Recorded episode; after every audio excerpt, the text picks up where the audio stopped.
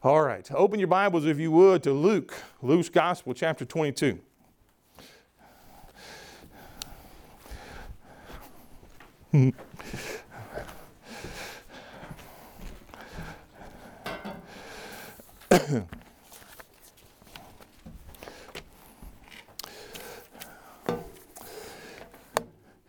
All our middle school folks and junior church or, uh, or uh, can head on out. So we uh, being flexible this morning. Say, what do you mean being flexible? And we had had some folks had some folks who were who were uh, doing some things and, and they uh, they were under the weather and we had some other folks who were subbing in and then they're and then they're under the weather and I appreciate folks who feel like they don't need to uh, that they're uh, adult enough and, and kind enough that they they kind of keep they kind of keep the disaster to themselves. How many of you are glad for those kind of things, folks? Right? And uh, so we uh, we appreciate we appreciate that. One of the things we're going to do, and you'll see, and if you've never read, we've got a few extras, but. Uh, but if you've never thought about the, what does it mean, Jesus rising from the dead, is it just fiction? Is it a nice story? And we've got about 100 of these, The Case for Easter. Some of you have read it.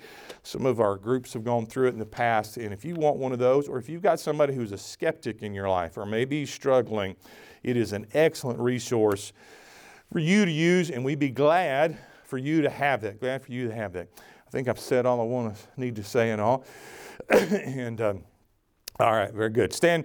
Uh, we're going to read just a little bit of this. Luke 22. If you're willing and able, stands. We pay honor to God and His Word. I want to introduce it. We'll just go a few verses, guys, and we're not going to read the whole thing. He came out and went as he was wont to the Mount of Olives. Verse 39, Luke 22. And his disciples also followed him. So you've got the 11. Judas has gone off already to enact the betrayal. Verse 40. When he was at the place, he said to them, Pray that ye enter not into temptation. Verse 41. See, he was withdrawn from them by the stones cast and kneeled down and prayed. Most folks think Jesus did this. He didn't go very far. It was for the disciples' benefit. He wanted them to hear him. He is separated. He left eight, took three more, as he'd done a few times. He'd done this at least uh, twice. And so he's doing this, and he begins to pray, verse 42, saying, Father, if thou be willing, remove this cup. Circle, underline, highlight. What in the world is he talking about there? For me, Nevertheless, not my will, but thine be done. If you ever want to see the submission and humiliation, what we would call of Christ, it, it's hard to find better verses in Luke. You'll see a different take on it Philippians than right here. And all of this is going on, verse 43. And there appeared an angel to him from heaven, strengthening him. What we read quickly what we summarized in two verses has exhausted him to the point of needing a ministering angel. Verse 44 Being in agony, he prayed more earnestly. Sweat was it were, great drops of blood falling to the ground. When he rose up in prayer, come to his disciples, he found them sleeping for sorrow. Last verse. And said to them, Why sleep ye? Rise and pray, lest you enter into temptation. Would you pray with me, Father, front to back, left and right? Speak to hearts. Help me to focus. Help me to preach clearly. Help me enunciate well. And God, I pray that you'd be with me. I pray that you'd help. Help us to hear, understand, obey the scriptures, and, and thrill our hearts again with the story of you on the road to the cross. Convict us of sin, deepen our devotion, and teach us what you'd have us to know from the scripture. I pray it all in Jesus' precious name and amen. You can be seated. be seated. We're on the road to road to Easter, and we've been doing that for a little while now. We started off, we started off in his house, and I've been looking at a little crossroads. He goes to the temple and he cleans house one more time. And I suggested last week it was his betrayal. And we looked at Jesus' interaction back and forth with Judas Iscariot. And I'm telling you, it just convicts me so much. You're going to see Judas pop up again here as he one more time says to Judas, Are you really sure you want to do this? Are you really sure you want to do this? And I find myself with an, with an embarrassment of riches. Now, I need, I need a little bit of help this morning, a little bit of help this morning. How many of you have decorations, maybe seasonal decorations, maybe, maybe it's whatever, but you got, you got stuff in boxes somewhere stored away And every time you open them, whether it's fall or Christmas or spring or whatever, you are surprised at the amount of jazz that you've got stuffed away. Anybody over here, you got lots of decorations? You got lots of decorations? Yeah, all right. Several of you are pointing pointing at people, and others of you are just coming forward right now. All right, it's not a it's not a sinful thing. It's okay. Anybody over here? You got a bunch of jazz? Justin going, nope. I just moved. I got nothing, and uh, I got nothing. Uh, yeah, that's uh, that's pretty good. Pretty good. Joji, you got some you got some decorations, right? Yeah, all right. Joji's, yeah, I've, Joji's got a shed in the back, nothing but. Uh, and I'm teasing. That's not true. Anybody over here got some stuff? He's like, no, man, I got anything. It goes. Uh, and so, yeah, we, we find we find our find ourselves like this. Y'all moved recently, Joy. You probably got rid of things, or did you just take it with you? Just made move. All right, made the move made the move and got more. My mother got in her head some years ago that she's got too many decorations. So she thinks that the daughters in law want them. And you know what it causes the daughters in law to do? My mom stopped watching these services. I can say this now. You know what it's called my mom, my, my, my, the daughters in law to do? To get ill with their husbands. Why does your mom keep giving this stuff? She doesn't want it. Why does she think we want it? Why does she think we want it? I said, I don't know, honey. You ask her. I'm not going to ask. She's not my mother in law. I'm like, man, I've, I've lost all the way around here. Uh, I've lost all the way around. Can you guys put my slides up? Um, you don't have them? Cool. And uh, no slides. Neat. I bet we do. So.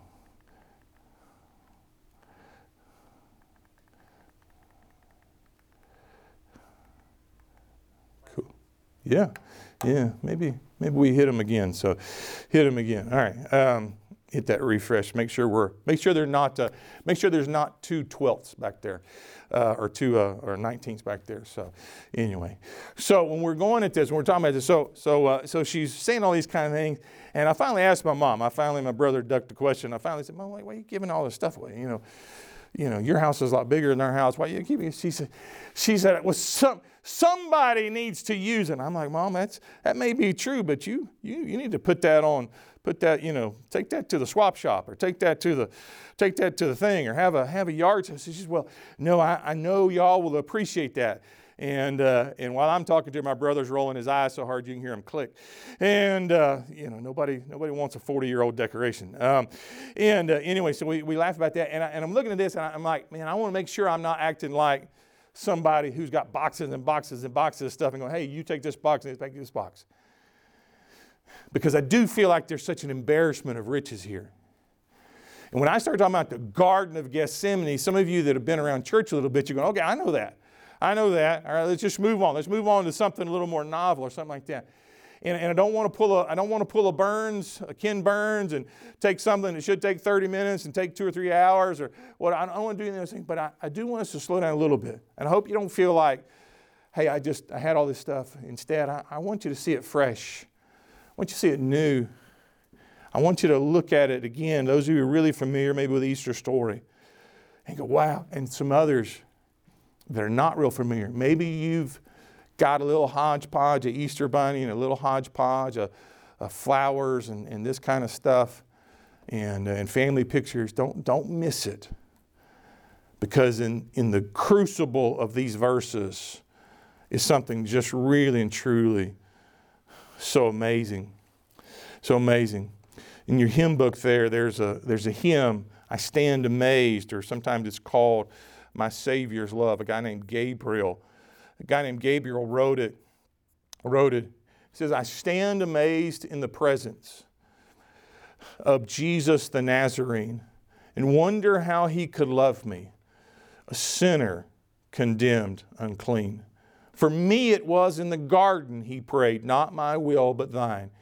He had no tears for his own griefs, but sweat drops of blood for mine. In pity, angels beheld him, came from the world of light to comfort him in the sorrows he bore for my soul that night. He took my sins and sorrows. He made them his very own. He bore the burdens to Calvary and suffered and died alone when with the ransom his glory, his face I at last shall see.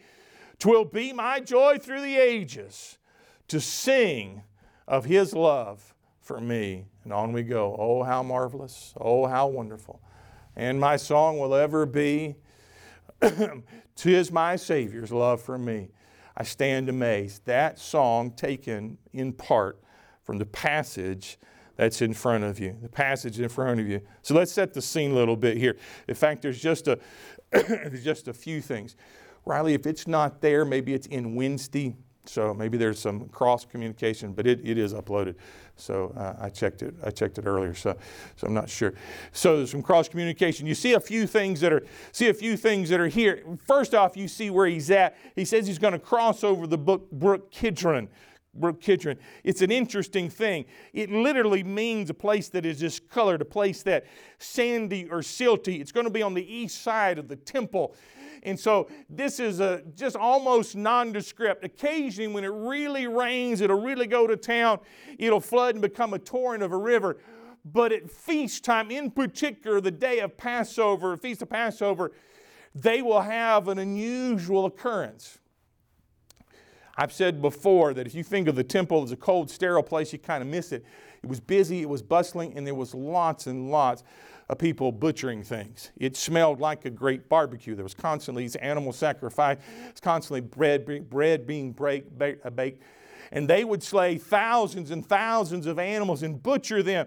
And they would, as they were butchering them, and they had the vats that would catch all the excess and thing, and they would take and expel them basically off the side of the temple, and it would run down, and it would discolor the bank, and it would reach the little dry river bed of the brook Kidron and it would discolor it and it would turn it almost a purplish color, a red color. Jesus literally the Lamb of God on his way will walk over and cross over this dry, mushy brook on his way to the Mount of Olives, on his way to this Garden of Gethsemane.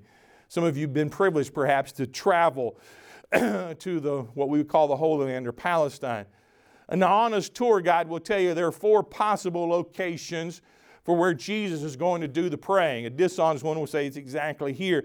The reason they can't pinpoint it is because the Romans in AD 70 would come in, came in, and they took out so many of the olive trees. There are olive trees that have survived for thousands of years, but it's just hard to know because they might have tore them out. But Jesus knew this place. This place he went all the time. Place he went enough. Judas Iscariot is so confident, he says, I will go. I know right where he's headed and I will come and betray him. I will come and betray him. I will come and betray him. I will come and betray him. And so you have a few things that are here. You have the battle, you have the cup, you have the nap, you have the kiss, you have the sword. You have the battle. There's going to be a spiritual battle. There's going to be an almost little bit of a battle. Peter's going to draw out a sword. He's going to take off the high servant's ear. You're going to have the nap. Everybody goes to sleep. The disciples that are around him go to sleep twice. Jesus is going to wake them up two different occasions. They can't stay awake long enough to pray. You're going to have the kiss. Judas is going to come in with a kiss. You're going to see the sword. You're going to see the sword. So we've got three scenes that are here. Three scenes. Number one, let me, let me walk you through these. You're going to see the agony of Jesus, the apathy of the disciples, and you're going to see the anger of the religious leaders. You're going to see three things here. So let me let me walk you through them. You're there in the scripture, so I want you to I want you to stay with me here. And again, sorry about the sorry about the slides. Not real sure what's going on. Luke 22 verse 39. He says he come out as he went to the Mount of Olives. Disciples followed him. He says to them, verse 40, pray that ye enter not to temptation. Verse 42, Father, if you be willing, remove this cup. Nevertheless, not my will, but thine be done. Not my will, but thine be done. he starts off here with a metaphor of a cup. And you see his agony. This doesn't mean much to us. Uh, we don't say that. If we say we're, if we're going to talk about a trial, we're just going to use the word trial. We're going to talk about a hard time. We're going to talk about a hard time. We rarely will use this expression here. But the Jewish year, man, it just hit them because they use cups to represent all kind of things. They use cups, particularly marriage. A devout or Hasidic Jewish wedding now will still use the cups. They will still, father, of the bride will negotiate, now symbolically will negotiate with the groom. And when they have arrived at a price, and again, usually now it's just very symbolic, he will offer a cup. And if the groom accepts it, then the marriage is now can commence and everybody's satisfied. Again, more symbol now than anything. But in that time, that was it. That was it, man. If you accepted the cup and you took a swig from it, then the deal was done, and he had gotten the blessing of the Father to, to marry the bride and the bridegroom done what he was supposed to. They would even give each other a cup at the ceremony, offering and saying, I give this to you, and you give this to me, and we, we symbolically do this to one another. There was the Passover cup. I don't have the time, I've done it in previous services. Maybe I can link that online, you can look at that. There were four cups, some say five, but there was at least four cups going on at the Last Supper when they observed that. It was a cup. And Jesus took that third cup. He took that third cup, the cup of salvation, raises it, looks at him. This cup is the New Testament, the new covenant in my blood. You do this as oft as you think of me. He forever changed them looking back to deliverance from Egypt. and He changed it now looking back to me delivering you. Wait for it. He's got the cup now. He's got the cup now. I looked, I, I, I stopped because it was, it was about, uh, it was about 90 10 in my, my research.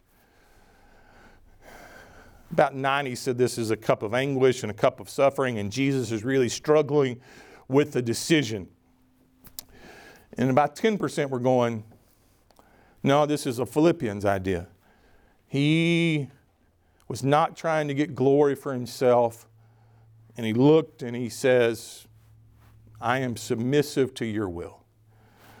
And if you will let me do this great thing for you, then I will do it and, I, and I'm not certain which it is. I don't think Jesus was ever scared. Nod your head if you follow my tracking here. I don't think Jesus was ever frightened. I think Jesus was absolute God. If Jesus is looking into the horror that's ahead and, and it gives him pause, and, and perhaps, I, I, I don't know. But I do know he has always known what was ahead. And I do know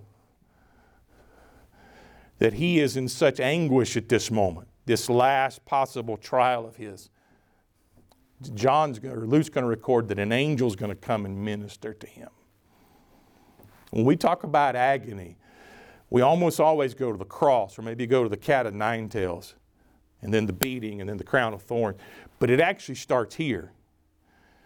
We see the cup, we see the, we see the sweat drops of blood Brother Adrian mentioned this Wednesday night hematidrosis. It's an effusion of blood in one's perspiration. It can be caused by extreme anguish or physical strain. For most people, it is unbelievably a dangerous condition. The capillaries, uh, the subcutaneous capillaries dilate and burst, mingling blood with sweat. He says he has been brought to this point, to the threshold of death, praying in agony in the garden. There's his agony. There's the cup. There's the sweat. There's the angel that comes in. You're still there with me. Still there with me. Don't miss it. Don't miss it. Verse 44 being in agony, he prayed more earnestly. Verse 45, even after he is in this moment, when he would come up from prayer, there came the disciples and he found him sleeping for sorrow. And he is now what? The song said it well. He is now alone in the garden. They couldn't hang out with him. There's two occasions here. If you think Jesus is being rough with them, don't forget, he's going to roust them twice. He says they're upset. They, he, the idea is they're emotionally upset, and they do what some of us do. Some of when we get emotionally upset, we eat. Some some some disjoint themselves, and some folks, man, you can tell when you're really emotionally upset, you just go down, lay down. And the idea here is they go lay down. If you give them a pass on the first one, you can't give them a pass on the second one because the second one they knew better. He had told them, man, the trial of your life is coming. And Peter, you're about to experience the absolute worst moments of your life, you better be ready. Satan's about to tear you all to pieces. And Peter joins him and takes not one nap, but two. And there's the agony. There's the agony of the, in the garden. Warren Wiersbe says it was a costly, it was a costly cup. He prays for them to hear. He prays for them to understand. He prays and they sleep. And we see, secondly, there the apathy, the apathy of the disciples. The eight are doing whatever they're doing, and the three don't seem to get it. The three don't understand the, uh, the opportunity that they have, and for whatever reason, they don't join in. They don't join in. And we see, we see there their apathy. Man, I and, and I want to really jump at it. You ever, you ever, you ever sort of kind of understood something and sort of kind of wanted to render judgment? It's called Twitter. Uh, you, you, ever, you ever done that? Ever done anybody, anybody you watch, uh, we talked about March Madness, you ever watch, you, you watch people and you're like, you know, I'll take it from that guy because he played basketball. But that guy, that guy, you know, he, he would need Wikipedia and a smartphone to figure out what's going on. But he's an expert on something and you don't want to take it there. You want to take it. And, and I'm really, really, man, I want to want to jump down their throat because I know the end of the story. But my first response in difficulty, my first response when I'm feeling weak and I'm easy to give in to temptation is not to pray. Maybe it's yours. It's not mine. My first, my first response is to make excuses. My first response is to rationalize. Anybody here? Well, so and so did.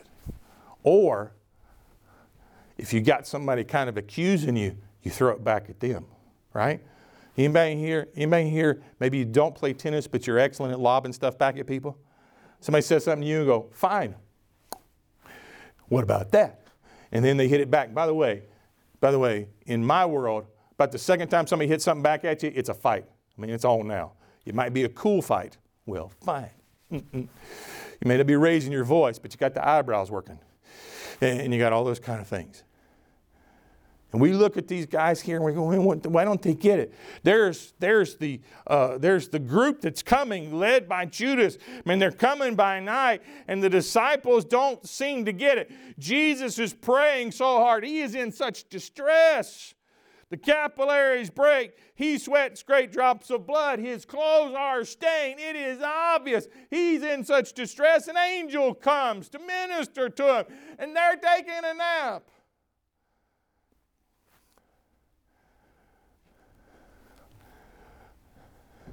Isn't that us? But we need help. We need volunteers. Man, you need to pray lest you enter into temptation. What do we do? We don't pray, we just go get closer to the temptation. We make it easier for us, right? I used to used to tell used to tell a teenager, used to tell my students, they they try and argue me about something. I go, I go, look, look, for some of you, some of you, you started sinning when you let that thing build a nest in your hair. You, you and you started sinning. I told told one guy he was arguing with me one time, and he just he was just all over the place. I said, "Man, when you picked up that case of beer and put it in your car on Friday, you had started sinning then before you ever cracked a cold one because you didn't you intended to get completely sloshed by. You better be careful. You better learn to pray." They're not praying. And by the way, they're all going to scatter, and Peter's about to make a mess. There's the apathy of the disciples. There's the anger of the religious people. You still with me? You with me? There's the anger of the religious people. they, they, get, they get Judas. They get Judas. Um, some of you travel. Some of you travel. You, yeah, four or five people travel that I, that I know. No in a lot of countries, a lot of countries, you don't shake hands as much as you you kind of you kind of air kiss, kind of air kiss. And depending on where you're at, you may go cheek to cheek. If you're a germaphobe, you travel. God bless you, because uh, because it's coming, because it's coming. Brandon, you may have heard this. I don't know, but I'd, I'd, never, I'd never been really outside the country. Outside the country, I'd been to South Carolina. There, people are strange there, but and uh, and never really been outside the country. and uh, it all works out, man. I'm supposed to go. I'm supposed to go to Cuba. Got to have this, got to have that. You can, you can go legally, but it's quite a few hoops. And if you're if you're doing religious work, it's, it's actually a little bit easier. And so, do all these hoops. Get there, man. I got folks I'm supposed to meet. I don't know. and and my buddy's taking me, and we're going down there, and everybody, and and man, I'm getting a crash course in Cuban culture. and I don't know what's fact and fiction. Anybody, anybody have bad friends who like to mess with you? So I don't know what's I don't know what's real and I don't know what's not. One thing they've told me, one thing they told me, man, look, everybody's going to greet you for a couple reasons. One, never seen a never seen a white guy looks like you, and I'm like, okay, and and two, because they've been told all Americans are bad. All Americans are bad. You're going to come down there, and uh, we're going to come down there. And we're going to stick out be like sore thumbs, and everybody's going to kiss you, but it's just going to, they're going to get close to your cheek, close to your cheek and kind of air pop, and like, I'm good, I'm good to go, man, I'm good to go, all right. This is the, and then they've also told me about all the diseases and the fact that you know can't drink the water, and so I'm, so I'm terrified. Every pocket I've got, I've got, I've got, I've got uh, antibiotic hand soap. Uh, I got, I mean, I got stuff. And uh, if I could have, if I could have figured out, you know, I'd squirt it on people. And I mean, because they got me terrified, all this kind of stuff. So we get there. It's a hassle to get there. We're running behind, which I didn't know Cubans don't tell time. And uh, it's just tiempo de Cuba. So anyway, service is two hours late, and still people getting there. I mean, nobody's waiting. They got there when they got there, and we only preached like 20 minutes. Like, this is a really short service. And I'm like, okay, this is crazy.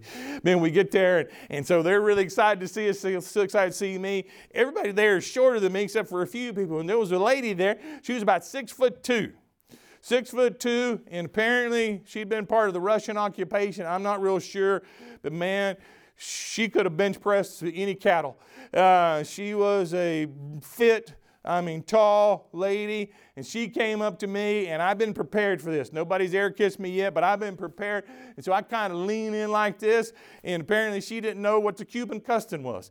And man, and she laid one on me, and and, and she got me, and I looked at my buddy. And he's like, he's like antiseptic. anyway, and uh, I'm teasing. We didn't do that, but anyway, she laid one on me, and I'm thinking, okay look, I'm not staying here because uh, I'm looking because behind her is a bunch of men. I'm not doing this. Uh, you know, I'm okay with the cheek thing, I think. So anyway, so the next person came up to me. I'm like this, hi, and uh, actually I said hola, and uh, and they're there. And we're laughing and and uh, they're looking at me. Finally, get done. The pastor saw what was going on. The pastor of the church there in Pinar. He looked at me. He said, he said, I don't know why she did that. We don't do those kind of things. He said she must have liked you. I said, I said, look, you know, you know, she about ruined Cuba for me, and you know, now I got a guilty conscience. I got to tell my wife, you know you know, first night out of town, you know, here I am, I betrayed my wedding vows, all this. You know, I had a whole little spiel. Andrea thought it was funny when I told her a few years later. Uh, and uh, anyway, I'm, I'm teasing. That last part I made up. A lot of places, though, it's how you doing? Lean in. He feigns the friendship. He feigns the faith. He feigns his fealty. And I think it's the last time Judas ever experienced joy. He thought he would force Jesus' hand. I'm almost of the opinion, somewhere in the back of his mind, if he's surrounded by these soldiers, if it comes down to it, he walked on the water, he healed all these people, he will deliver us from the Romans if I force his hand, but if not, I at least got my money. We said it last week, I won't repreach it. The heartbreak that led to self harm. Because when he was done with the devil, the devil wasn't done with him. He gives the kiss. He gives the kiss. You see this anger. Jesus, by the way, hits him at the last few verses there. He says, It's fine that you do this at night. You're acting just like who you are. Some of the meanest, sinfulest people in the world hide under the guise of religiosity. Peter gets awake. He doesn't need an energy drink. He doesn't need a Jolt Cola. He doesn't need any caffeine pills. He doesn't need a whatever they sell down here at Weigel's. Doesn't need a 64 ounce caffeine brew. He's scared. Wait for it. No, no, you're not going to take him. There could have been four, there could have been 400, there could have been 2,000. The words really do translate or uh, culturally. There's the elite guard, though, the temple. That's obvious. These are not average soldiers. These are the people to keep anybody, for example, to come in and mess things up. They've got them, they've got the leaders. It's a whole thing. Peter's got sword, not sword.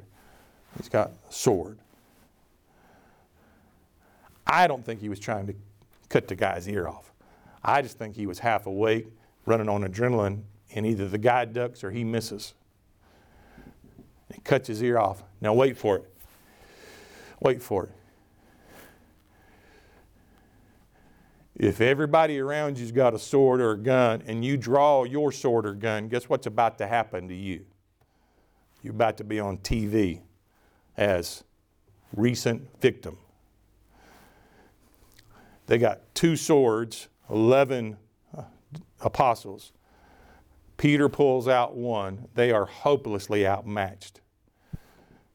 And Jesus saves Peter's life. It's the only recorded occurrence where Jesus heals a fresh wound. It's almost the only time where Jesus heals someone who didn't ask for it and where no faith was displayed. He didn't do it for Malchus, the high priest here. We see that in John 18. He did that why? He did that to save Peter's life. One more time, Simon.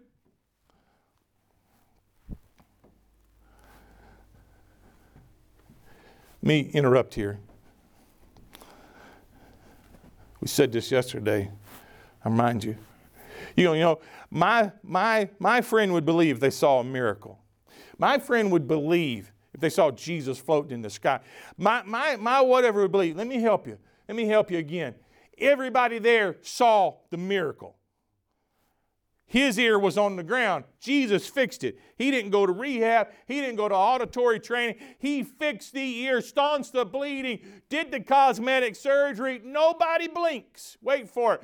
Jesus is going to speak in just a moment, and they're all going to fall down over the power in his voice the fact that he, he is the Lord over everything.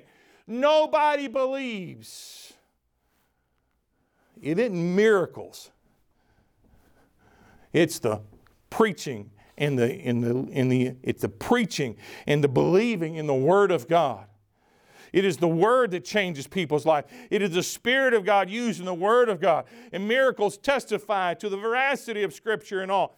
But you can see all kind of things. Truth of the matter is, Revelation tells us, and we'll get there this summer, Revelation tells us what? That the false prophet and the Antichrist come, and they do all this stuff, and the people believe that. It's some, completely an oxymoron that you see going on here. And so when we see all these things, and you see this, and you're going, man, what's going on? What in the world's going on? So let me let me offer these. Let me offer these to you. Let me offer these to you. And again, I apologize about technical difficulty. Number one, I want you to see the necessity of prayer. If you're if you're trying to take notes at all, just go down the bottom of your notes here. There's the necessity of prayer.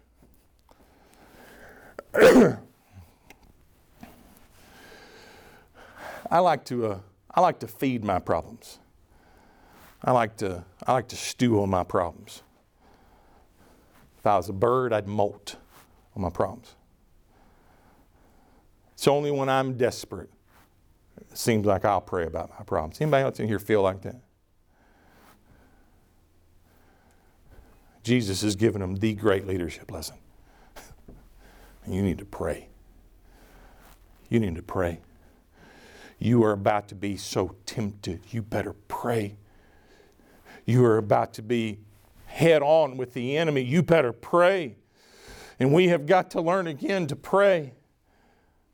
I'm burdened for people who don't talk to Jesus. I am burdened for folks who go through the motions. I am burdened sometime when I go, man, man, uh, people have got all these needs and stuff, and why won't they pray? And they want somebody else to pray for them, but they don't do that. Jesus gives us the great example. He goes as he often did bowed and he prayed so strongly, so vehemently, and under such attack that he actually started sweating great drops of blood, the stress that he was under. And to pray. Did you pray yesterday? I was talking to a friend of mine. He said, you know, we used to, he said, I, I would, I would tease people, you know, because the only time they prayed was at dinner, and they prayed like they were sneezing. Thank you, Lord. He said, he said, Rodney, he said, I'd be thrilled if people prayed over their food. What about you? I said, I hadn't thought about it. I said, I get so convicted about my own prayer life, I have a hard time throwing it out to others.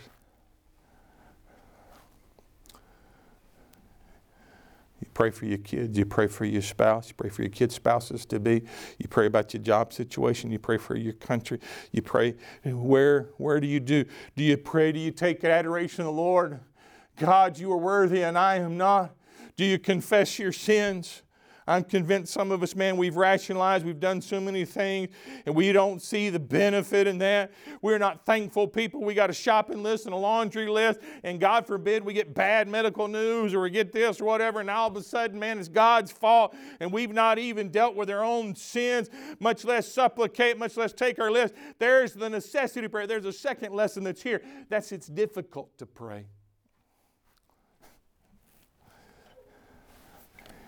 You're going to war, gentlemen. Okay. This is the night I'm going to be delivered. Okay. One of you that dips his hand with me in this gravy is going to betray me. Okay. They go to sleep because they're upset. He wakes them up. They still go back to sleep. It's difficult to pray. Let me, let me hit you with something. It's difficult to pray in your Gethsemane when it ought to be easier.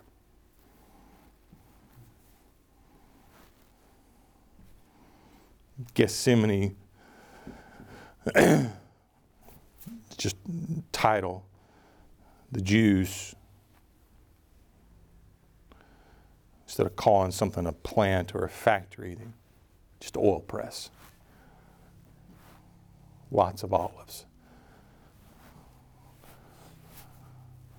Very basic staple Palestinian cooking. The oil, grapes. We now refer back to it as the Gethsemane. We talk about people having, experiencing their dark place, their place of being squeezed. It's hard, it's difficult. Even though it's difficult to pray, I man, we've got to pray. We've got to talk to the Lord. I've been thinking about our Easter outreach. I've been thinking about all these things, and I'm, I'm, I've worked it out, and I got papers spread all over my, my desk, and thinking and praying. I'm thinking, and I'm going, man, I, I need to quit planning. I need to pray. People come to me with different needs, and for folks um, out of town uh, from here and reach out and I just, man, I stop and I, and I, and I feel bad. I don't need to feel bad for them. I, I, don't need to just feel bad. I mean, I need to pray.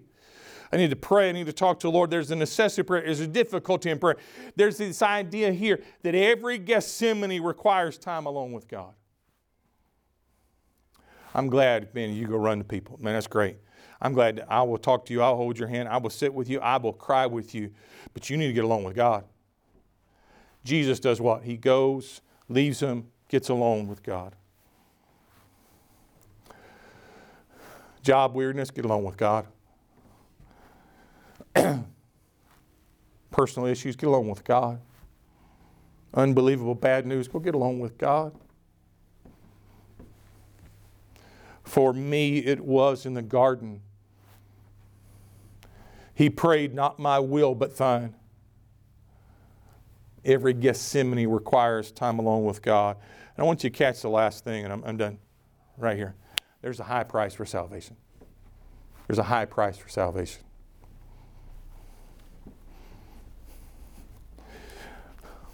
The bargaining cup in the wedding father, the bride, the bridegroom, they negotiate. Father's okay. Again, nowadays just mostly symbolic. Hands it off, take a sip. Father, mother have given their blessing. Here we go. The Passover cup. This cup is the New Testament in my blood. The third cup at the feast that night. All that imagery, Matthew, Mark, Luke, and John, all catch it.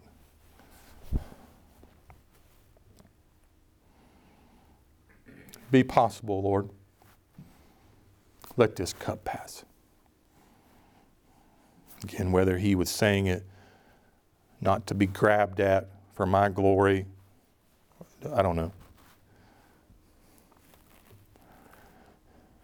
But from eternity past, Jesus always known what was ahead. He said it at 12 My will is to do, my, my, my meat is to do the will of my Father. He echoes John the Baptist's message I have come to seek and to save the lost. And he is not referenced, but you can have no doubt there was spiritual battle going on. And Jesus does what? Starts to ooze from his hands. It oozes from his back. His back starts being spotted and dotted. Capillaries his veins. The ground becomes a little more moist as it pools around his knees. You glance at his sandals and you wonder what's going on as the furthest extremities now have begun to empty. And he has such sudden, severe blood loss and is in such severe shock that an angel of God comes and then we don't get an elaboration, but it ministers to him. And he goes right back to it. And he will march from there to be betrayed, and it's all waiting for him. The beating, the whip with the cat of nine tails, the crown of thorns, and then the and the patibulum, uh, the middle part of the cross, will be laid on him, and he will be so physically in shock and exhausted that he will fall way before he ever gets to Golgotha. And still not the worst part. He will become sin for us who knew no sin, that we might be made the righteousness of God in him. Easter is only about this little sliver. No, it's about so much more. And it involves Jesus in his garden.